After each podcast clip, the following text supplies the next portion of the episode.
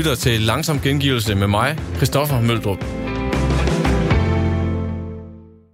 Mit navn er Niklas Stein, og jeg er så heldig at vikariere i Langsom Gengivelse igen i den her uge. Og heldig, det er fordi jeg skal tage dig i hånden på en tur rundt i de højdepunkter, der har været i Radio 4 sportsprogrammer den seneste uges tid. Vi kan først holde ved Sportsugen, der blev sendt søndag, hvor vært Claus Elgaard tog et nyt studie om mulig racisme i de britiske kommentatorbokse under kærlig behandling. Undersøgelse udarbejdet af det danske firma Run Repeat har fået stor opmærksomhed i store internationale medier.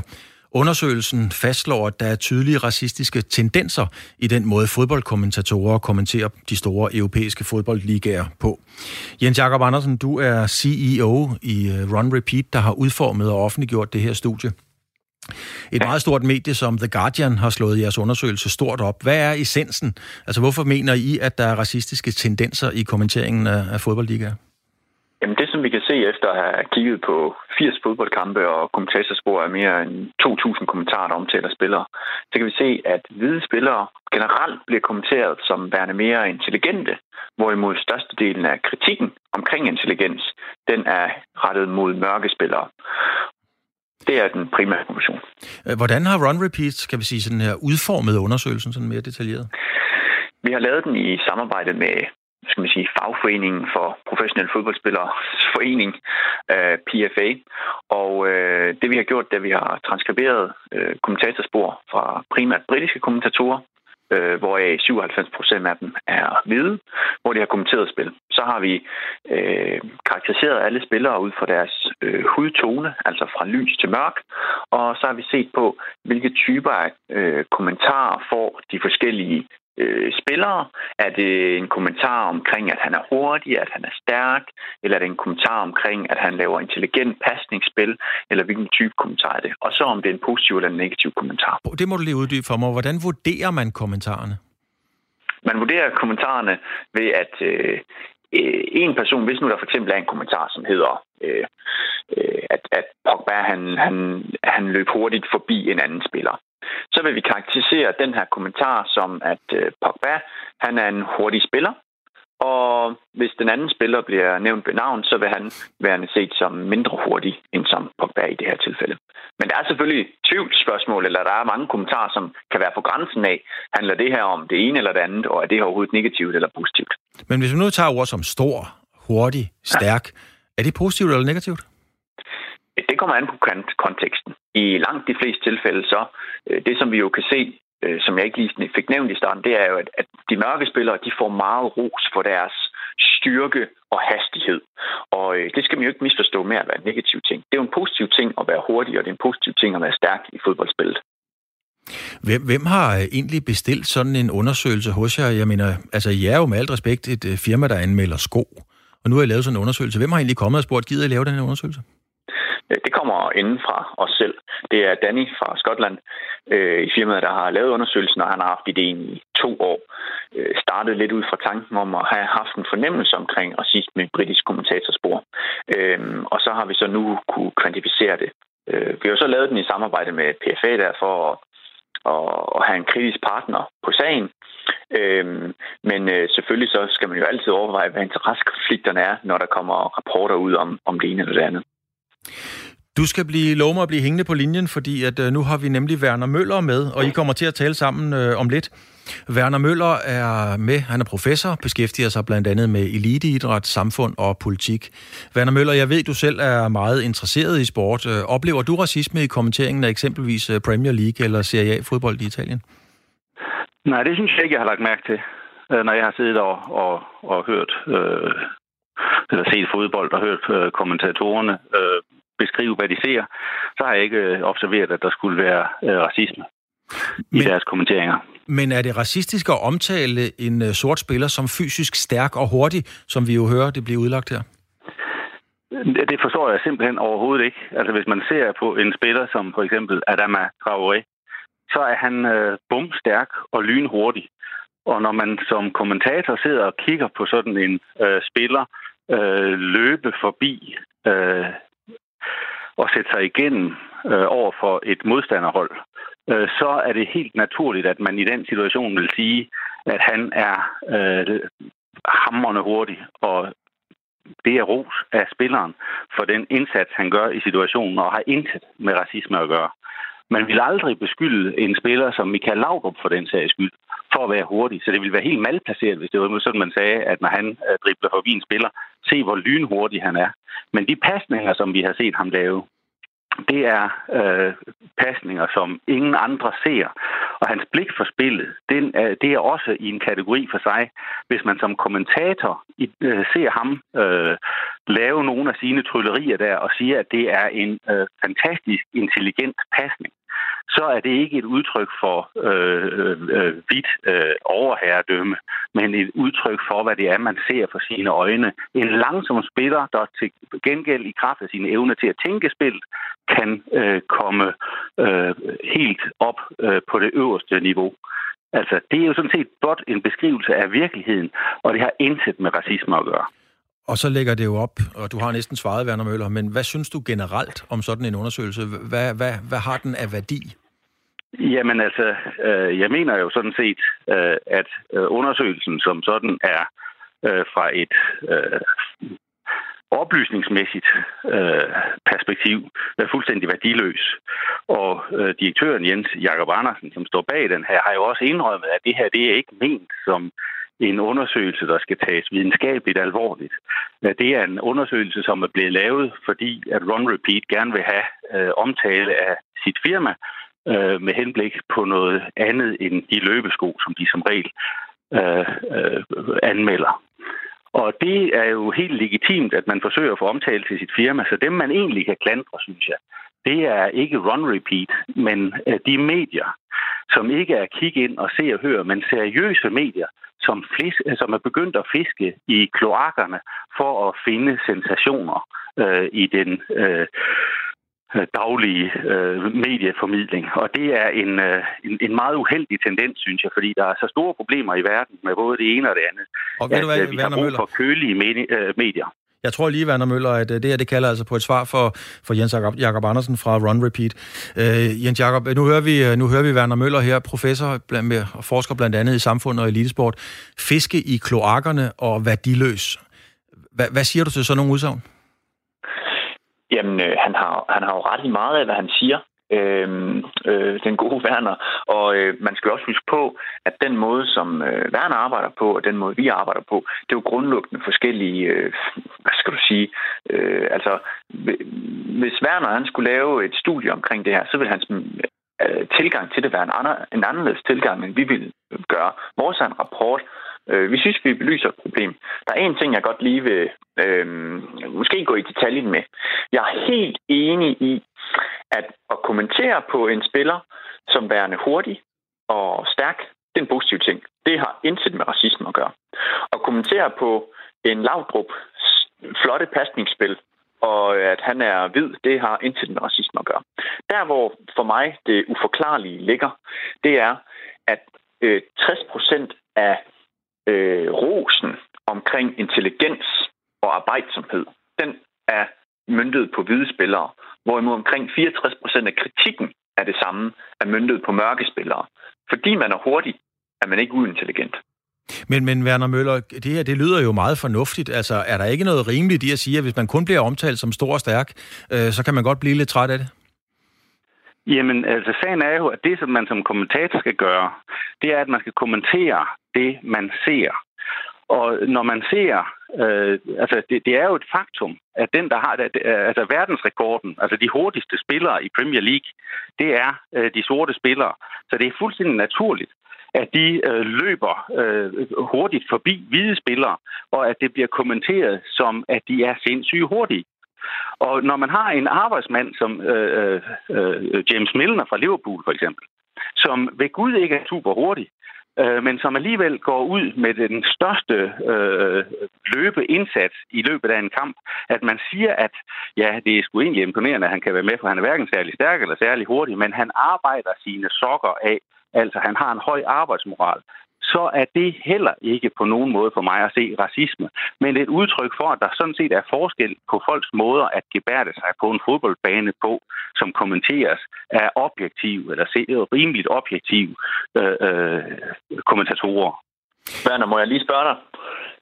vil du så sige, at vores rapport siger, at hvide spillere er mere intelligente end mørke spillere, hvis de får flest, mest ros for det, og at det er naturens side? Nej, det, det mener jeg overhovedet ikke, at, at, at øh, jeres rapport øh, siger noget som helst om. Jeres rapport, den siger, at fordi at man omtaler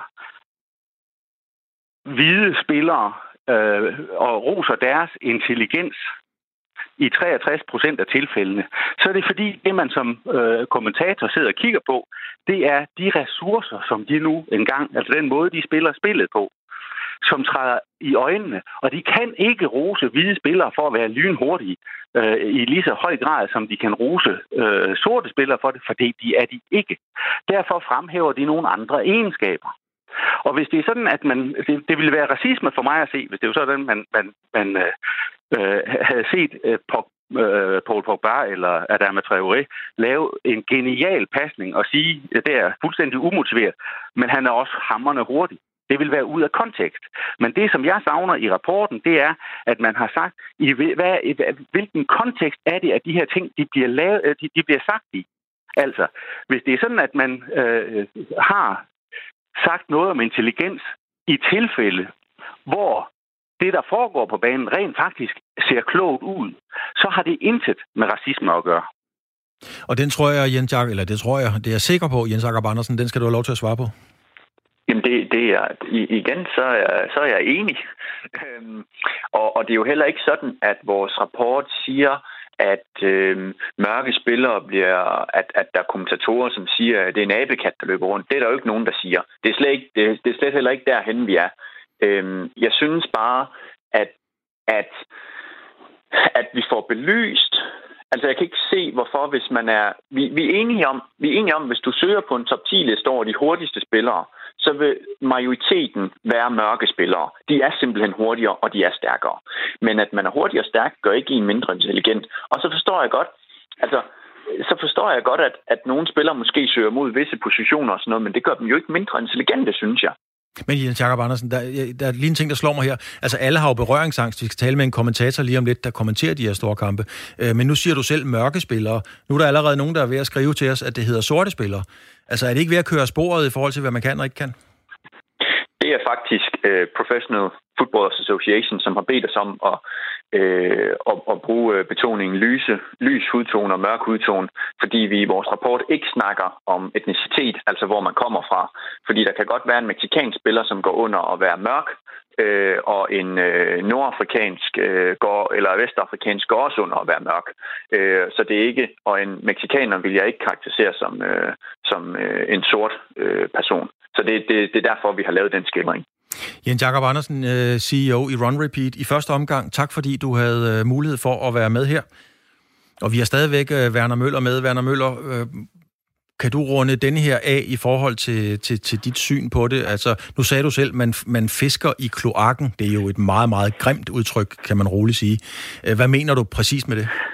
Jamen, jeg mener jo, at, at racisme er en øh, forfærdelig ting og det skal man øh, bekæmpe, øh, øh, hvor man øh, ser den.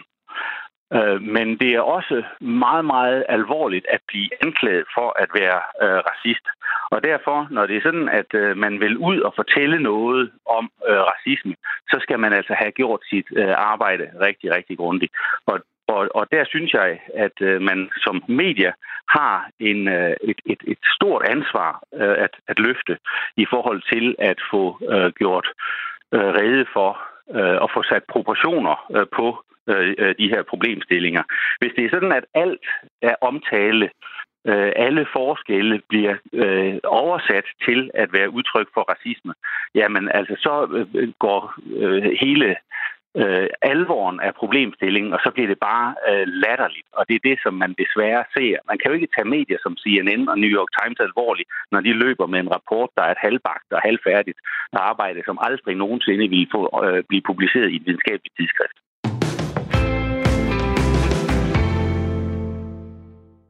Vi tager lige en lunds mere fra sportsugen. Efter en række sager om mistrivsel i Dansk Svømmeunion og senest Dansk Orienteringsforbund, er Kulturministeriet kommet med et forslag til en lovændring, der skal forhindre en ny skandalesag.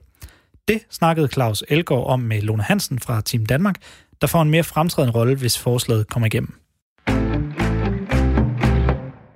Dansk eliteidræt har været skæmmet og plaget af flere historier om dårlig kultur, mistrivsel og mobning. Og nu har Kulturministeriet fremsat en lovforslagsændring til eliteidrætsloven, der især skal definere Team Danmarks ansvar tydeligere.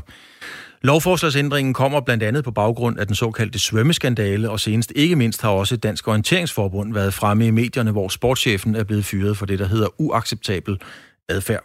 Lone Hansen, du er direktør i Team Danmark. En ny lov ved Team Danmark mere på banen i forhold til etik, moral og i øvrigt overholde øh, forholdene for eliteudøvere.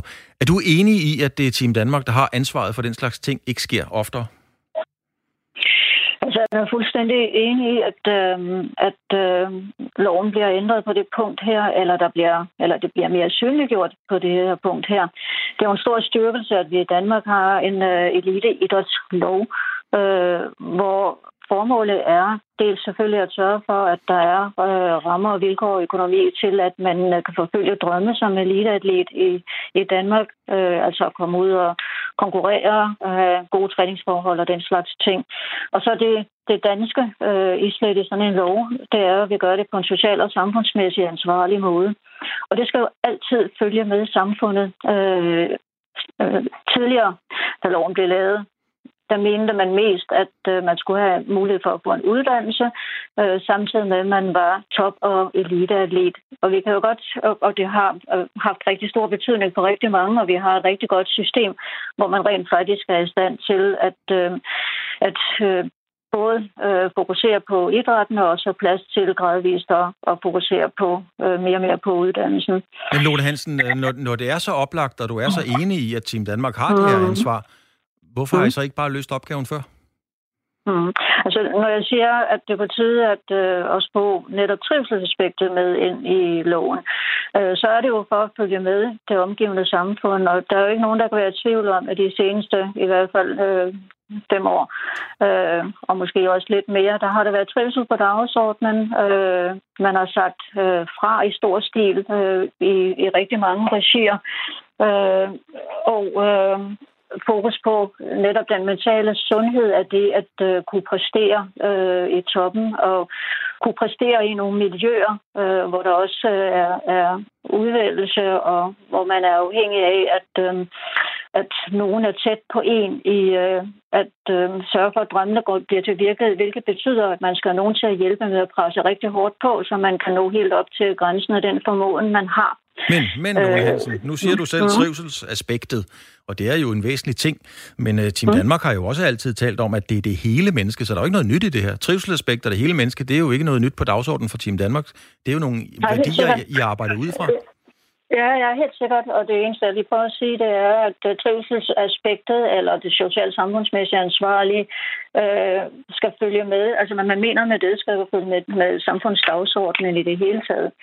Øh, det, som, øh, som lovændring her øh, trykker øh, på, og med rette, øh, det er jo at sørge for, at det er meget mere tydeligt, hvor man som atlet kan henvende sig, øh, hvis man har noget, man, man ikke synes er i orden. Og det vil sige et, et, øh, et ekstra øh, fokus på, øh, at, øh, at atleten ikke, øh, eller atleten uafhængigt øh, har en mulighed for at, øh, at sige fra, hvis man ikke synes, at tingene er, som det skal være. Men Lone Hansen, hvorfor skal, ja, det slår mig bare lige, hvorfor skal der en uh-huh. lov til at klargøre, at man ikke må blive udsat for mobning, mistrivsel og andre nedværdigende ting? Altså hvorfor skal der en lov til ligesom at fortælle, det går nok ikke? Ej, nu er det heller ikke det, loven fortæller, man ikke må. Øh, det loven øh, inde her gør, det er, at vi får et ekstra fokus på, at vi rent faktisk har en øh, eliteidrætslov, øh, hvor øh, der er nogle etiske retningslinjer, som man skal overholde. Øh, så det, som Tim Danmark skal, i, i, og også fremadrettet, også have mere fokus på, øh, det er at sørge for, at de her etiske retningslinjer øh, står mere tydeligt frem, øh, både for trænere og for sportschefer, øh, så når de ved, hvordan de skal agere. Øh, ikke fordi, at de ikke har vidst det, for det har de. Øh, og vi har nogle rigtig, rigtig dygtige sportschefer og landstrænere. Men når vi lever i et præstationsmiljø og arbejder i et præstationsmiljø til daglig, så har vi bare en skærpet opmærksomhed omkring det her. Og det er den skærpede opmærksomhed omkring eliteidrætten, øh, som er i fokus. Øh, og der er ikke noget med misforhold imellem det, at øh, have et stort pres på atleterne, øh, og så trives og, og præstere i toppen. Øh, så egentlig er det her en, øh, en skærpelse af det, vi alle sammen øh, godt ved og gerne vil. Øh, et, en yderligere fokus på, hvordan øh, vi skal arbejde med det her. I skal ansætte en person, som jeg forstår det, udefra, som, øh, som kommer til at referere ikke til dig som direktør, men til bestyrelsen. Hvad er det for en mm. øh, karakter, I skal ansætte? Er det en jurist? Er det en psykolog? Er det en tidligere stangspringer? Eller hvad er det for en person? øh, det hedder en funktion, og det betyder, at øh, der skal være et sted en mulighed selvfølgelig for, at man uafhængigt øh, kan henvende sig og få taget imod øh, de oplysninger, som man har brug for at give videre til nogen, uden at man helt ved, øh, hvordan man skal give oplysninger videre. Det skal være nemt, og det skal være uafhængigt, og det skal være uden interessekonflikter.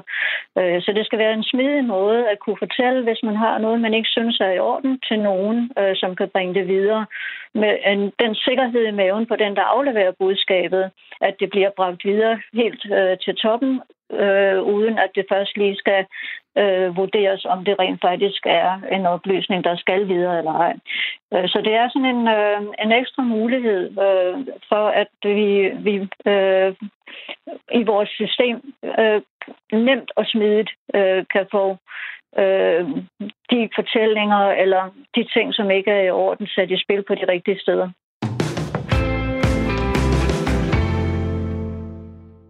Vi skal videre til et lukket område af sporten, hvor døren sjældent bliver åbnet for resten af verden. I portrætprogrammet Fremkaldt havde Claus Elgård mandag Mads Vilsom en tur foran mikrofonen. Hobroangriberen vendte for nylig tilbage til fodboldbanen efter et år med konstante skadesplagerier. Wilson scorede sin comeback-kamp mod sin tidligere klub Esbjerg, og som målfejring kunne man se en tydeligvis rørt Mads Wilson, der knep en tår eller to. I Fremkaldt fortæller Wilson bund ærligt om en karriere med masser af bump på vejen. Om en meget hård tid i Tyskland, om ikke at være en bad boy, og om hvorfor fodboldlivet langt fra er så nemt og fitteret, som det ellers umiddelbart kan se ud til at være. Prøv en gang med at så sætte os ind i det, fordi man kan sige, at du skifter fra Hobro, som jo er en af de mindste Superliga-klubber i Danmark i hvert fald. Du skifter til en tysk anden Bundesliga-klub. Altså det er ikke et skifte fra Real Madrid til Barcelona eller fra Dortmund til, til Bayern München. Det er fra Hobro til Eintracht Braunschweig. Og alligevel er der et vanvittigt pres på. Altså hvordan er stemningen, når man kommer ind øh, og er Mads Wilsum i en anden Bundesliga-klub? Altså Øh, klapper de der på skuldrene og siger, det bliver fedt, øh, vi skal nok lige hjælpe dig med at flytte ind og parkere bilen og finde telefon og så videre? Overhovedet ikke. Altså man kan sige, hvis jeg har spillet i Real Madrid og skiftet til Dortmund, øh, så har de fleste vidst, hvem jeg var. De havde haft respekt for mig, de havde øh, muligvis set mig i fjernsyn og tænkt, wow, hvor er han god. Øh, jeg skifter altså fra Hobro, hvor at absolut ingen mennesker øh, kender mig. Øh, det er måske de færreste i Danmark, der rigtig ved, hvem jeg er. Øh, til en, en klub og et omklædningsrum, hvor at folk overhovedet ingen idé har om, hvem jeg er. De ved, ikke, at, øh, de ved for det første ikke, hvad Hobro er. De har aldrig hørt mit navn før, øh, så det vil sige, at du er øh, lavest i fødekæden. Du er heller ikke tysk, du snakker ikke sproget, så automatisk så ligger du nede på bunden og må, må kæmpe dig op. Og det, er, det var rigtig svært for mig. Det var... Er der, kan du komme med nogle eksempler på, altså hvordan at det bare var hårdt? Altså, jeg, jeg har mange eksempler på, på, på træningsepisoder, hvor man øh, ganske enkelt bare bliver klappet ned. Øh, men, men jeg har en, en episode, som, som er sjov nok, fordi det, det er første dag, der bliver jeg præsenteret på stadion og laver de her lægecheck og, og sådan nogle ting, fordi klubben alligevel har, har købt en, en spiller for, for 5 millioner øh, deromkring. Øhm, så, så de har jo nogle forventninger til, at man, man har det hele under kontrol, og de vidste godt, at mit tysk ikke øh, var super godt, og dagen efter skal jeg så starte træning, øh, og jeg kommer ned i omklædningsrummet, og jeg kan godt se, at der er ikke rigtig nogen, øh, der er ikke rigtig nogen spillere dernede, og jeg kan ikke rigtig finde fyserne eller massørerne, eller Emil, Greve, øh, Emil Berggren er der på det her tidspunkt, som, som jo var lidt en tryghed for mig, øh, fordi vi havde øh, begge var danske, og begge to havde spillet i Hobro. Øh, han er der heller ikke, og jeg sidder og tænker, at der er et eller andet galt der. Øh, det viser sig så, at de alle sammen sidder inde i møderummet, og jeg har fået at vide dagen før på, på tysk, og jeg var alene, at øh, jeg altså skulle komme, øh, lad os sige 8.45, og jeg kommer så klokken 9.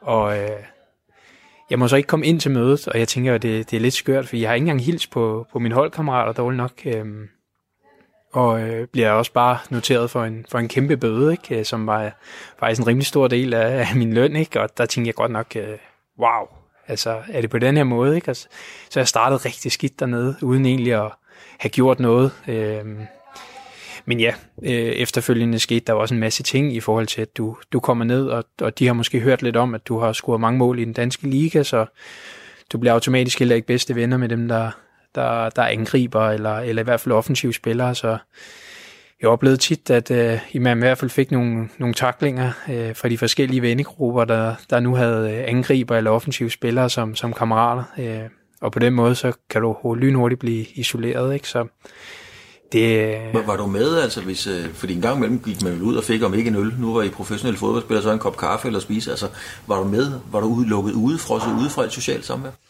Ja, altså jeg havde selvfølgelig Emil, hvor at, øh, Emil og jeg, vi, vi tog os jo lidt af hinanden. Øh, Emil var, var meget, øh, meget bedre end mig til at takle alt det her. Øh, han var benhård og havde sådan lidt Balkan over sig. Øh, den der kroatiske side af ham, den, den gjorde han virkelig gavn af, og den havde jeg bare overhovedet ikke. Altså jeg følte jo, at jeg kom for, for mors øh, kødgryder derhjemme øh, i, i hyggelige Hobro, hvor vi alle sammen var venner og kunne snakke sammen øh, til absolut ingenting. Øh, så, så jeg havde ikke noget socialt samvær med nogen. Øh, og da Emil han tø, blev solgt til, til Mainz, der havde jeg absolut ingenting op.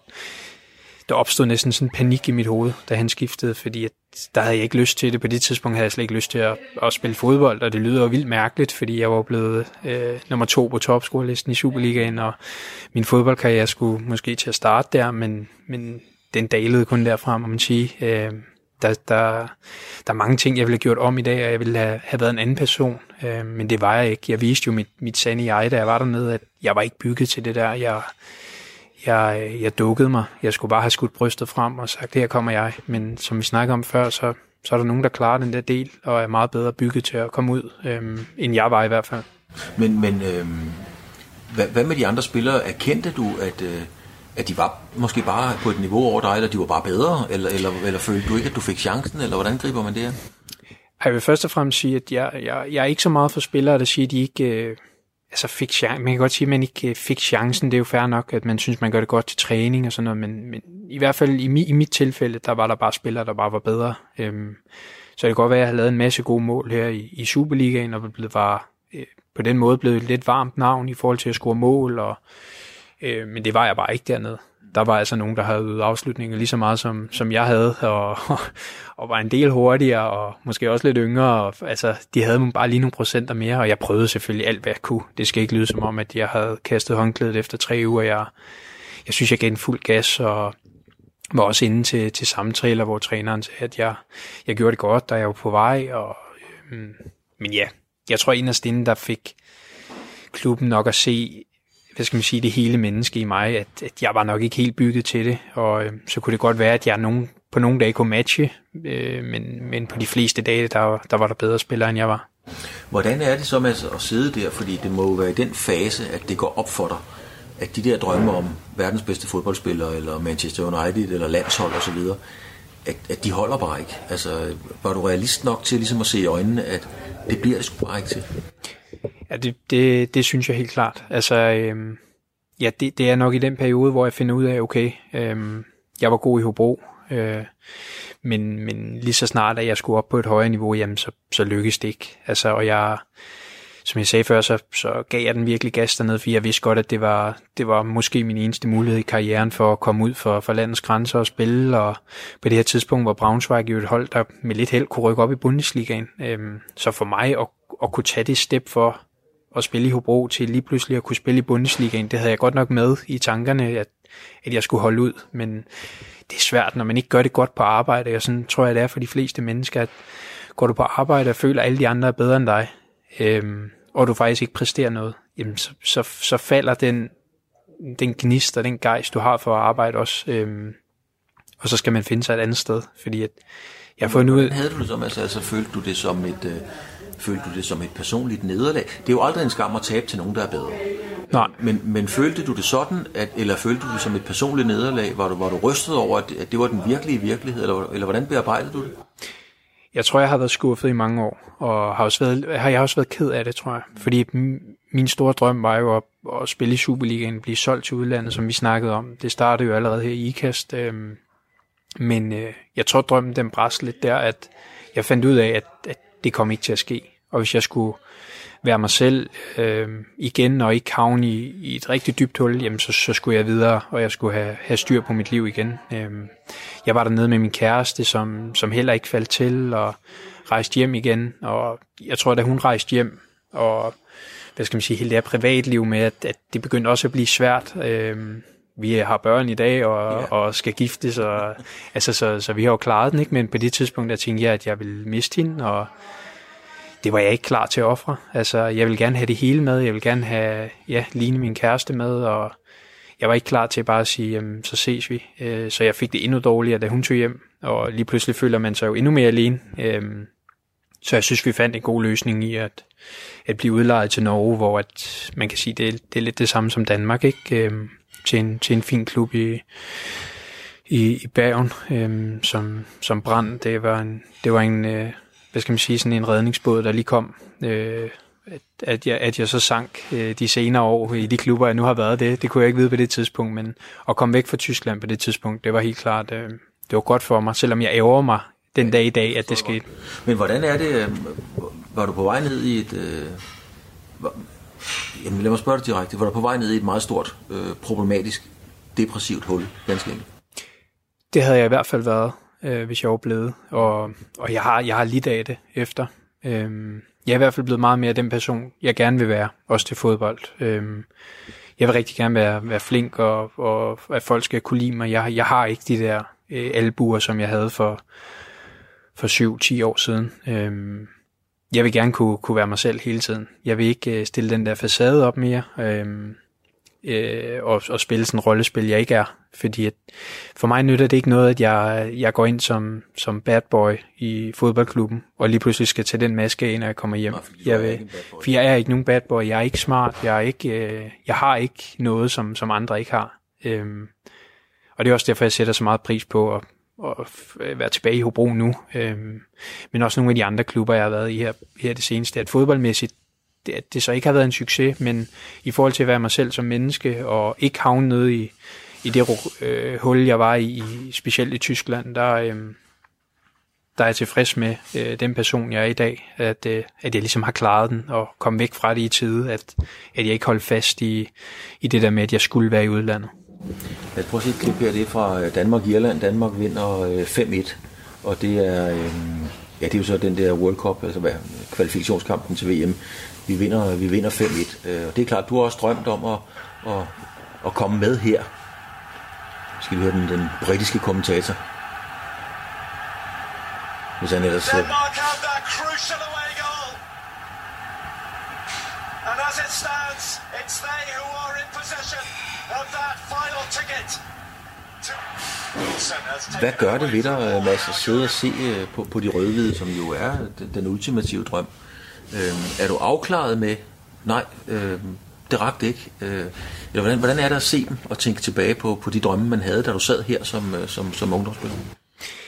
Jeg tror, at øh, hvis, du, hvis vi havde lavet det interview for 10 år siden, så havde jeg drømt om, at det her det var mig, der scorede mm. det her mål. Og ja. det tror jeg, de fleste unge mennesker havde. Øhm, I dag ved jeg, at det er fuldstændig urealistisk øh, at kunne komme ind i sådan en kamp og score. Men det er sjovt, du viser det her klip, fordi at øh, præcis den her kamp, Øh, der sidder jeg nede i Skotland. Øh, Ikvichenko, som faktisk er anfører her i Midtjylland, han spiller i Celtic på det tidspunkt, og, og en af mine bedste kammerater. Øh, og han på det her tidspunkt er i periferien til landsholdet. Øh, er, er ikke med til den her kamp, men, men spiller i Celtic og lever det der øh, kæmpe liv som, som fodboldstjerne i, i Skotland. Øh, og vi sidder på, på en bar eller noget og, og ser den her kamp, øh, hvor det går op for mig, at, at wow, hvor er det vildt. Altså, hvor ville det have været vildt. Både at have det liv, som Erik havde, men også at se nogle af dem, som han konkurrerede med. Øh, nu er han desværre ikke med i det her klip, men, men at se nogle, man har været så tæt på. Øh, løbe derinde og spille for hele landet og blive, hvad skal man sige, øh, legender øh, her i Danmark. I hvert fald nogle, nogle navne som, og nogle, nogle klip, som, som fodboldelskere aldrig glemmer. Øh, Ja, det ville jeg jo have drømt om, ja. Det er jo ikke det fodboldmæssige, det er jo ikke det, du kan med bolden, der har været forskellen for dig. Det, det, det må jo næsten have været det mentale, ikke? Det tror jeg helt sikkert. Altså jeg tror, at mentalitet i, i fodbold generelt, det, det fylder meget mere, end folk måske går og tror. Øh, jeg tror, der er mange, der tror, at, at fodboldspillere bare er, tjener mange penge og, og skal ud og træne halvanden time om dagen, og så går de hjem, og så starter de enten ind eller ude i weekenden, og så starter man forfra. Men, men for mig har, har kampdelen betydet næsten ingenting. Det har været den der daglige øh, mentale tilstand, der har der i hvert fald væltet noget af det for mig. Øh, at fordi at jeg netop i perioder har, har faktisk hadet at spille fodbold, selvom jeg måske var på toppen af det, jeg nu kunne, kunne præstere som fodboldspiller, men at være i Tyskland var måske det maksimale, jeg kunne opnå på det tidspunkt. Hvor, hvor øhm, spille fodbold?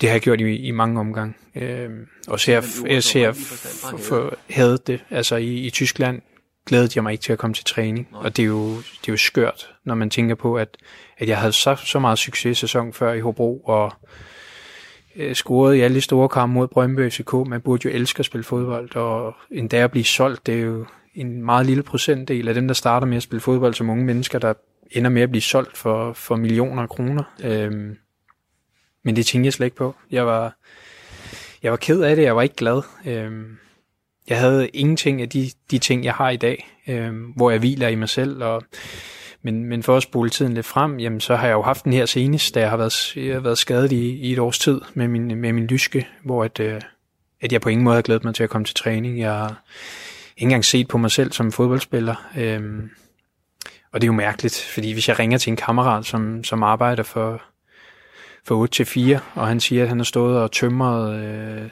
øh, eller banket brædder et eller andet sted ude på Amager, øh, og han er helt færdig. Og jeg tænker, øh, jeg har måske været op og fået noget behandling og lavet noget styrketræning. Øh, så vil han jo grine af mig. Så du, det er svært at snakke med nogen om det, fordi de tænker, at du har verdens letteste liv, selvom du er skadet. Øh, men med mig er du, altså for mig har jeg været lige så meget skadet op i hovedet. Selvfølgelig har jeg haft en, en, øh, en skade i min lyske, som, som ikke har, har jeg ikke ligesom ikke kunne gøre noget ved, men jeg har været lige så skadet op i mit hoved. Og... Men, men så kan jeg jo øh, sige, ligesom mange andre tænker, jamen så må du overbevise mig om, at prøv lige at forklare mig, få mig til at forstå, hvorfor det rent faktisk ikke er verdens letteste liv. Jeg tror bare, du kommer lynhurtigt til at føle dig meget alene. Jeg tror, at du, øh, når du har, eller går på arbejde som, som mine kammerater eller, eller familie nu gør, jamen, så har de en eller anden social øh, relation til nogen, og du øh, kan, øh, hvis, du, hvis du ikke leverer, og sådan, så, så har du trods alt noget, noget socialt at læne dig op af, og, og, og du kan nogle gange lægge det lidt til side, når du kommer hjem måske, øh, så har du familie og, og børn, og sådan, som, som du måske kan tage dig af. Og, men, men som fodboldspiller, så jeg har altså også barn og, og kæreste, men jeg har ikke nogen at læne mig op af. Det vil sige, da jeg tog til træning her det sidste års tid, jamen, når de andre de er gået til venstre for at gå ind og på træningsbanen, jamen, så er jeg gået til højre, og så har jeg ikke set dem resten af dagen. Øh, når jeg så er færdig med at styrketræne, jamen, så vil jeg typisk have, have trænet i længere tid end de andre, og de er måske færdige med at spise og taget hjem. Det vil sige, jeg snakker ikke rigtig med nogen, så kan jeg vente til min, min kæreste kommer hjem med en firetiden, og så kan jeg så hente mit barn i vuggestuen, og så kan vi så fortsætte den, men, men snakker reelt set kun med min kæreste og mit barn, det hun nu kan tale. Øhm, og måske nogle fysioterapeuter en gang imellem. Ikke? Øhm, og for mig, der, der er det jo alt det, jeg ikke kan lide ved fodbold. Så er vi jo tilbage til, til den der tyske øh, øh, omklædningsrum, hvor man ikke rigtig snakker med nogen. Det vil sige, du, du føler dig helt isoleret. øh, og det, du allermest elsker, jamen det kan du ikke engang. Og du, du har måske også fået nogle så sige, nogle slag i hovedet, der gør, at fodbold måske ikke er lige så sjovt, som det var engang. Øh, så, så hvad har man så, når man ikke har, har uddannelse, eller øh, de fleste har heller ikke ret mange venner. Øh, det har jeg heller ikke selv, øh, fordi at jeg har spillet i tonsvis af klubber, og fodboldspillere øh, er det svært at, at knytte dybe venskaber, Hvorfor fordi man... Er det, det fordi jeg tænker, man er, man er jo mere sammen med sine holdkammerater end sin kone eller kæreste, kan man næsten sige. Ja, det... Og man griner og, og græder sammen. Så hvorfor er det så svært? Fordi jeg hører det fra mange. Hvorfor er det så svært at finde rigtig gode venner i, i, i den branche? Altså for mig, hvis jeg skal, skal kigge over øh, de seneste 5-6 år, jamen så har jeg nok spillet i en 5-6 klubber øh, i forskellige lande. Øh, så det er svært at sige lige pludselig, jamen jeg kommer også lige ned og besøger dig, fordi at jeg har typisk træning, når, når de også træner, og når de er ferie, jamen så så er de måske hjem til familien, dem der spiller ude, eller det er virkelig, virkelig svært, men, men klart, så, så hygger man sig med dem, der er i omklædningsrummet. Det, det, er jo, det er jo det, man elsker, og det er jo også noget af det, at jeg har sat allermest pris på, øh, nu hvor fodbold ikke har været øh, super godt de seneste år, jamen så har jeg da elsket de perioder, hvor man har lige kunne sidde en halv time efter træning. Og... Det er jo ikke der, du sidder og snakker. Jeg, sidder, jeg var fandme ked af det i går. Jeg sad hjemme i sofaen og tænkte, hvad pokker skal der ske med mig nu? Det er jo, det er jo ikke sikkert, det er jo nok ikke lige der, man tager den, vel? Nej, det er jo det, der er problemet med fodbold, at... Øh, hvad skal man sige, den her macho-kultur, den, øh, den sidder så dybt i alle, selvom at øh, her de seneste år, der er blevet snakket meget om den her mentale sundhed, jamen, så sætter du dig bare ikke ned foran øh, 20 mennesker og siger, at øh, jamen, jeg har ondt inde i sjælen, altså, jeg, jeg kan ikke være til stede her. Øh, og det er jo mærkeligt, fordi at dem, der gør, de opnår som regel øh, kæmpe respekt og, og anerkendelse for det, de kommer og siger. Øh, der har senest været en, en dokumentar øh, på TV2 øh, om Martin Mikkelsen, som, som led af det her, og, og ham spillede jeg jo med i Hobro. Og, ja. og nogle gange, når man sidder og tænker tilbage på dem, så synes jeg måske godt, jeg kunne se, at han ikke havde det ret godt. Men, men fordi man sidder nede i det her macho-rum, så, så spørger man ikke. Man hiver ikke en til side og siger, er du egentlig okay?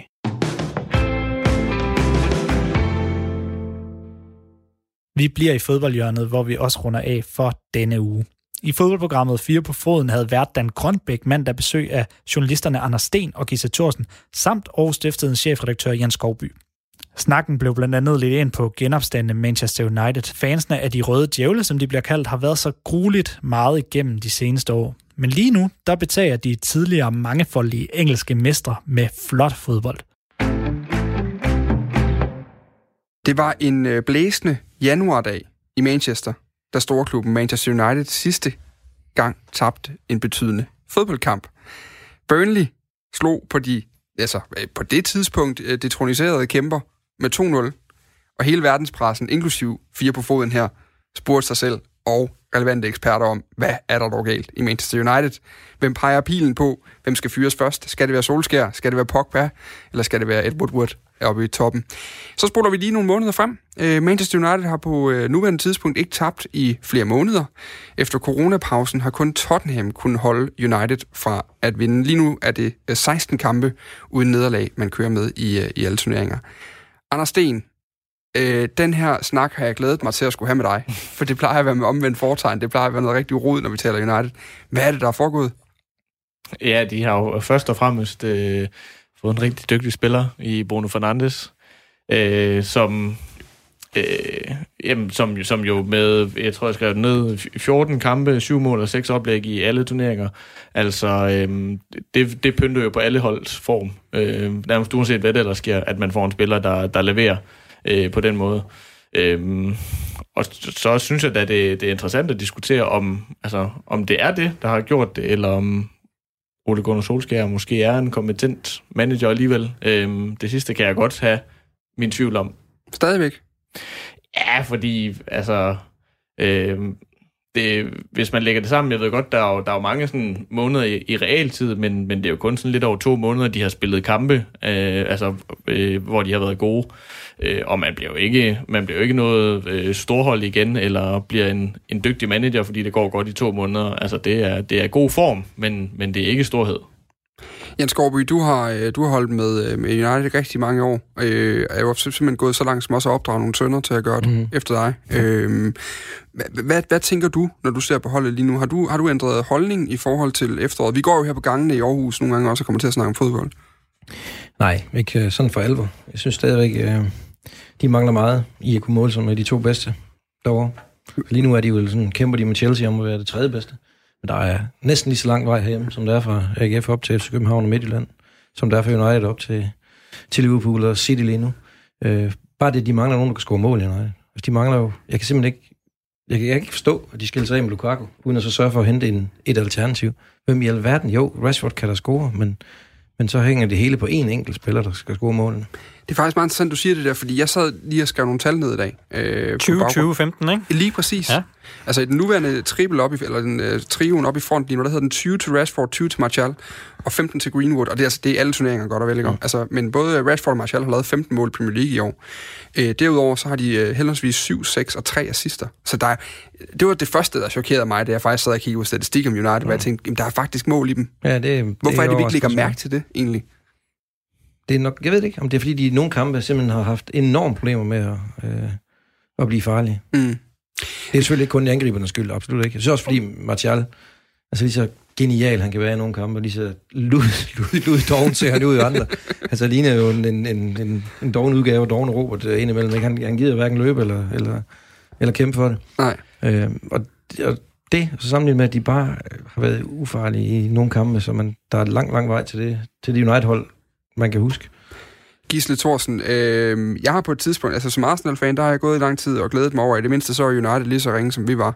Øh, der synes jeg lige pludselig, der er kommet markant forskel nu. Øh, det ligner nærmest, der er sådan et øh, mellemniveau, som Jan også er inde på, at United, måske Chelsea, ligger lige under øh, toppen, og så, og så ligger vi og flyder rundt lidt længere ned. Øh, hvad er det, der har gjort, at United alligevel hæver sig op over øh, hold som Arsenal, måske ja, også Tottenham? altså, det, det er seks point, det skal vi også lige huske. Altså, det, det, det er to kampe, hvis vi ser lige på den her sæson, men det er rigtigt, de er, de er mere formstærke, hvis vi ser det her, og Bruno Fernandes har der gjort en, en kæmpe forskel. Øhm, uden at skulle drage for store paralleller, så, så, så minder det jo lidt om, dengang Cantona kom ind. Altså, jeg ved godt, han får ikke, kommer ikke til at få den samme betydning, som Cantona fik for, for klubben og United, men, men bare det, at han, han kommer ind med noget drive og har, givet det at holde en hel masse. Altså, vi kan jo også aflæse det i de tal, du, du nævnte. Mm. Øhm, så så det, der, det der er et skridt på vejen, men, men der er stadig, der er stadig mange, mange skridt, der skal tages. Øh, og det er jo også det er jo rigtigt, at vi har de her øh, forholdsvis unge angriber, der, der har scoret en del mål, men der er jo heller ikke nok mål i holdet, hvis vi ser, ser på det sådan helt overordnet. Jeg tror, de har scoret 56 mål mm. øh, i Premier League, hvor, hvor Liverpool 72, Manchester City 81, øh, Leicester 63. Altså, der, der er et stykke op. Så deres defensiv, den er, den er nogenlunde på, på niveau sådan rent øh, statistikmæssigt, men der, der synes jeg også godt, at man kunne, kunne gøre noget. Altså, jeg, jeg tror ikke, at de bliver engelskmester med, med Victor Lindeløf, for eksempel i det centrale forsvar. Øh, Shaw er han god nok på venstre bak, det synes jeg ikke. Nej, Anders? Det, det, jeg, det jeg tror øh, er, næsten har været den, den allerstørste forskel for, for mange United-fans, er, øh, at øh, sådan den oplevelse, de har med at se kampene. Øh, jeg taler i hvert fald med, og, og kan også læse mig til på, på sociale medier, at der er mange, der er begyndt at, sådan helt oprigtigt at, at glæde sig til at se Manchester United igen. Så tror jeg, der er mange fans, der i, der i en årrække har haft det, det sådan, at, at de, jo, de, de så det selvfølgelig, fordi at de var fans, og måske sådan lidt, lidt af pligt, men men man havde ikke rigtig nogen forventning om, at det blev rigtig godt. Øh, og selv kampe, hvor man vandt, altså det, det var sådan lidt noget forkrampet noget tit. Øh, øh, altså, der er min fornemmelse, at der er mange, der, altså, der simpelthen øh, har en forventning om, at, øh, at det bliver rigtig god fodbold, de skal se. Men det er, det er jo så set før, ikke? Det er jo set før, at øh, en enkelt spiller eller en træner kan forløse noget. Altså, mm. da Ole Gunnar kom til og tog over efter forfærdelig Mourinho, så, øh, så, så skete det samme jo. Ja. Pludselig de blomstrede de op. Øh, og, og der var de faktisk også helt underholdende i den periode der. Mm. Øh, så det, det er jo, du kan også nævne mange hold, hvor der er en enkelt spiller, der kommer ind med noget selvtillid og noget tro på tingene, og så kan han pludselig forløse noget, der er i holdet, for der er ikke nogen tvivl om, jeg er absolut gisle ret i, at der er mange spillere, som jeg heller ikke tror, de kan blive mester med, men de har dog stadigvæk enormt meget potentiale i holdet. Der bare skal bare være nogen til at frigive det. Ja, altså har, så har klubben jo stadigvæk økonomiske muskler. Det skal vi også huske. Altså, de skal bare blive bedre til at rekruttere. Det, nu kan man sige, at Fernandes er et, er et skridt på vejen, men, men det er jo også lidt historien om United, at, at de har brugt ufattelig mange penge, hvor de ikke har fået helt det udbytte, som, som United-fans havde håbet på. Vi kommer til, øh, til det med transferslimmet, fordi vi skal lige kigge frem lige om to sekunder, men jeg vil egentlig gerne lige blive lidt i analysen af, hvordan, hvad det er, der går bedre lige nu, fordi jeg har også som udefrastående så mange United-kampe, får jeg heller ikke set, men alligevel en oplevelse af, at når jeg sidder og ser dem øh, mod Tottenham for eksempel, for øh, det er vel en 3-4 uger siden nu, de spiller 1-1, øh, men man har fornemmelsen af på en anden måde, at United kan ligge et tryk på et hold, der står defensivt nu. Og det er jo gerne noget, der kendetegner store hold fra, fra mindre øh, store hold. Det er det der med, hvad gør vi, når modstanderen pakker sig? Hvordan, hvordan får vi ligesom erobret det felt op? Og jeg vil også påstå, at den Tottenham-kamp, den, den, var, den burde ikke have endt i det. Altså, fordi der var godt nok ryg på det sidste, især efter en anden mand kom ind, nemlig Pogba, som jo også øh, virker til at være tilbage i form. Altså, hvordan er det, de, er der noget i den måde, de spiller på, Anders Sten, som, som ligesom, øh, er der noget kontinuitet i det der, er der noget stabilitet i det, er der noget, noget der begynder at tegne sig i, øh, i ollebold, altså hvad er det, han gerne vil? Jeg synes helt klart, der er noget, der, der begynder at, at, at tegne sig. Øhm, jeg, jeg, jeg synes, man har fået spillere, der, øh, der, der supplerer hinanden øh, godt. Øhm, de, de, de vil rigtig gerne spille hurtigt. Altså, øhm, der, de spillere, de har, især de offensive, altså er jo, er jo virkelig dygtige, men man så det også, hvad var, hvad var det for en kamp, hvor de lavede det der helt fantastiske øh, kontramål, hvor, hvor Martins øh, flugter den ud på, på kanten, og så øh, Greenwood lægger den ind over, øh, og så Bruno Fernandes øh, sparker en mål. Virkelig flot øh, kontramål. øhm, altså, og, og det er jo sådan... Ja. Den, den gamle øh, øh, Manchester United-måde, øh, øh, og, og, og, og de spillere, der skal levere det offensivt, skal jo have nogen til at... Øh, og, øh, og, og, og hvad man siger, støbe boldene til dem. Ja. Og der tror jeg meget har ligget an på øh, Paul Pogba. Øh, det er som om, der har været en forventning, både fra andre, men også fra ham selv, hver gang han fik bolden, Mm. så skulle han spille nogen fri. Øh, så skulle han lave en guldaflevering. Øh, og der tror jeg, at, at, at det simpelthen bare har hjulpet, at, øh, at der, de har været øh, mere end ham om, at, og, og, og at det skal komme Skabe fra på tingene. midtbanen. Ja. Gisle, hvordan har du det med, med Pogba? Altså, nu kommer han jo tilbage. Han har jo måske været den mest udskældte fodboldspiller i fodboldverdenen øh, det sidste års tid, øh, på grund af alle mulige forskellige ting, og en agent, der øh, også havde gang i, i alle mulige snakke om... Jeg tror egentlig, jeg så det lidt som en, sådan en uofficiel hemmelighed, han var på vej væk fra United, og så bliver man igen i tvivl, når han kommer på banen nu. Hvad, hvad, hvad ser du? Jamen, jeg ser en, en, en fremragende fodboldspiller, men, men jeg ser ikke en spiller, som jeg vil stole på, hvis jeg var fan, og sige, okay, det er ham, der fører os til, tilbage til den der storhed. Øhm, der, der synes jeg simpelthen, der er for meget øh, ballade omkring ham. Øhm, altså, se lidt på, på Liverpools hold. Der, der er altså ikke mange af de typer, der, der laver de ting. Der, der har du ikke den der uro. Der har du Henderson, du har Milner, du har altså nogle af de der driftsikre. Så det kan godt være, at de ikke helt er på Pogbas mm. niveau. Det er de ikke sådan rent fodboldmæssigt, men, men forholdet er de jo guld med. Øh, og der synes jeg, Pogba han skal blive, blive, blive mere moden, altså spille mere forholdet. Men han er jo en, en kæmpe individualist, og det er jo også svært at, at pille det ud af ham. Det kan være, når han bliver lidt ældre, han, han, han får øh, den facet også. Øhm, jeg, en anden ting, Jens Skorpe, vi har tidligere talt om, når vi har talt om Superliga og AGF, så noget af det, du har sagt, som noget af det, der har været centralt i den måde, AGF har ændret sig på i hvert fald, der har du, som du jeg kender indgående, derfor jeg, øh, jeg, jeg, jeg bruger det som eksempel, der er det, det med, at man får skabt en stamme op igennem holdet. Altså, der er nogle spillere, der går igen på holdkortet hver gang.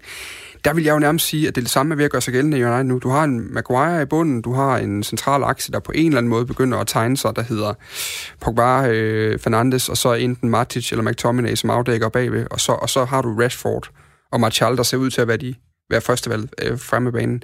Er, er det en stærk nok akse? Mm, Ja, det... Ja. Jeg synes... Ja, et stykke af vejen synes jeg faktisk, at, at, øh, at det godt kan gå. Jeg bliver bare lidt bekymret, når de så skal skifte- ud, for de kan jo ikke spille altid i den akse der. Der synes jeg simpelthen ikke, at de har den samme klasse som... Jamen, City er det bedste eksempel. Jeg synes, at de har en vanvittig trup. Mm. Øhm, og, og det er forskellen, tror jeg. Fordi kunne de bare spille med dem hver eneste gang? Kunne vi få garanti for, at det er de her mennesker, der spiller den her centrale akse? Så kan jeg da godt se, at United kunne spille med om mesterskabet, men, men der er lang vej. For de kan altså ikke spille alle, alle kampe. Jo.